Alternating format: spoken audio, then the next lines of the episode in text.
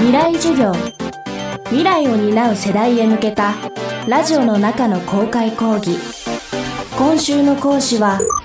株式会社ポリポリ代表取締役の伊藤和馬です。未来授業。今週のテーマはアプリで楽しむ選挙イヤー。未来授業。この番組はオーケストレーティング・ア・ブライター・ワールド NEC 暮らしをもっと楽しく快適に川口義賢がお送りします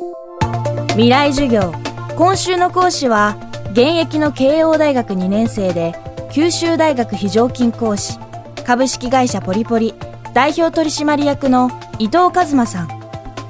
大学1年生の時に開発したアプリ俳句テフテフを毎日新聞社へ事業売却し去年2月仲間と共に株式会社ポリポリを設立。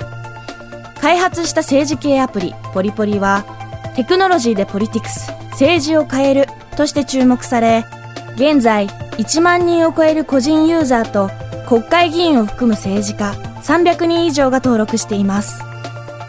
テクノロジーを使うことで今後の政治はどう変わっていくのでしょうか。炎上しやすいと言われる政治コミュニティポリポリの挑戦が始まりました。未来授業1時間目。テーマはゲーム感覚で始める政治家とのリアル街づくり。えっと、ポリポリ一言で言うと、あの、政治家さんと街づくりできるっていうアプリです。ポリポリっていう、まあ、結構キャッチーな名前にしてるのは、ポリティクスから来てるんですけど、ポリティクスのポリをま2文字続けて可愛くっていうのが由来です。政治コミュニティってすごい荒れちゃったりとかするんですけど、僕らは基本的に実名制で、いいこと言ったりすると自分のポイント、まあ、スコアが上がるんですね。それでいいこと言うと、まあ、ゲーム感覚でそのスコアが上がったり、でも誹謗中傷とかするとそのスコアが下がったりして、建設的に政治家さんと一緒に街づくりとか国づくりにできるっていう仕組みがポリポリの仕組みですね。僕がまあ今20なんですけど、18歳の時初めて選挙権が下がって18歳の時に衆議院選挙があって、その時にまあいろいろアプリ作ったりとかベンチャーに関わってる中で街頭演説とか聞いていやこれほとんどの人聞いてないし何のためにやってんだろうって思ったのがきっかけですね。まあその街頭演説やってる政治家さんに直接いやなんでこういうことしてるんですかって聞いたんですよ。そしたらすごい、まあ、その人もめちゃめちゃ頭いい人でまあこういうから合理的な理由なんだよって言って、あ、なるほどって思って、まあ確かになんかまあわかる街頭演説したりするの気持ちは。でもこういう頭いい政治家さんが実際に評価されてなかったりとか、あと、まあ、街頭演説するのって、まあこっち側の責任だったりするんですよね。その一般市民側の。ちゃんとその政治家さんの政策とか理解しないような僕らの責任でもあるので、こういう政治家さんと僕らをつなげるサービスみたいなのは、まあ、若い人とか参加しやすいんじゃないかなと思って作りましたね。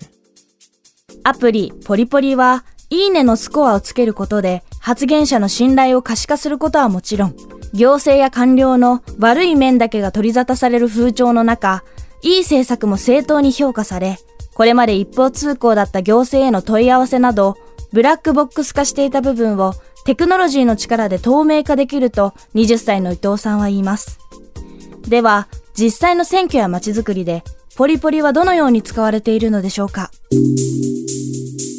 沖縄県知事選挙とか、まあ、実際に4分の3の候補者の方が使ってくれたりとかあと福岡市長選の時はまあ全員の方が使ってくれてここで実際に政策提案とかしてあそれはいい意見だねとかがありましたね。前あった例とかだと北海道の議員さんがプログラミング教育についての政策を作りたいっていうふうに投稿するとプログラミング教育について考えてる政治家さんとか一般市民の方がこういう政策とかいいんじゃないですかっていう提案で、まあ、実際にその政治家さんの政策に反映するような動きが出たりとか、まあ、渋谷よく行って渋谷の喫煙所ってすごい、まあ、自動喫煙とかしやすい位置にあったりするんですけど駅前の。それがちょっと良くないよねみたいな投稿があった時にすごい若い人中心に盛り上がってまあ盛り上がったら関係者の政治家さんをそこの議論に招待できるんですねポリポリの中だと。そこで渋谷の区議会議員さんが実際に入ってきて、まあ、その議論に参加する。でいいなと思ったらその渋谷の区議会とかに提案したりするっていう動きもまああったりしましたね。あと僕らだとあの神奈川県庁と連携していてここでまあパブリックコメントとかアイデア募集みたいのまあ、できるようにしてるんですけど、まあ、例えば行政のお問い合わせってみんな結構する人もいるんですけど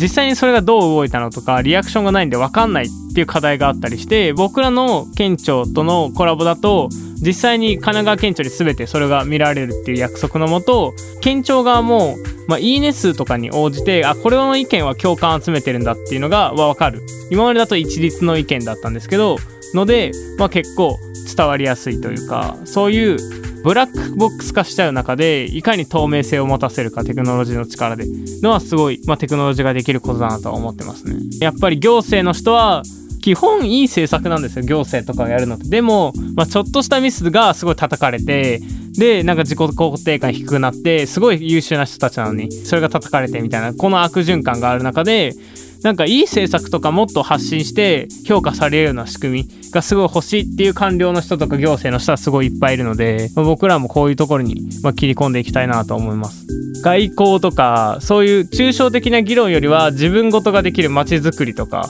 そういうようなことが中心にしたいなと思ってますね。未来授業今週の講師は株式会社ポリポリ代表取締役伊藤和馬さん今日のテーマはゲーム感覚で始める政治家とのリアル街づくりでした。未来授業、明日も伊藤和馬さんの授業をお届けします。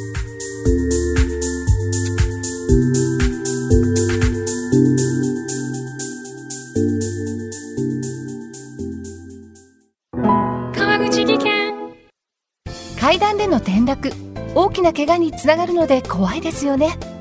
足元の見分けにくい階段でもコントラストでくっきり白いスベラーズが登場しました。皆様の暮らしをもっと楽しく快適に。川口技研のスベラーズです。未来授業。この番組はオーケストレーティングアブライターワールド NEC 暮らしをもっと楽しく快適に川口技研がお送りしました。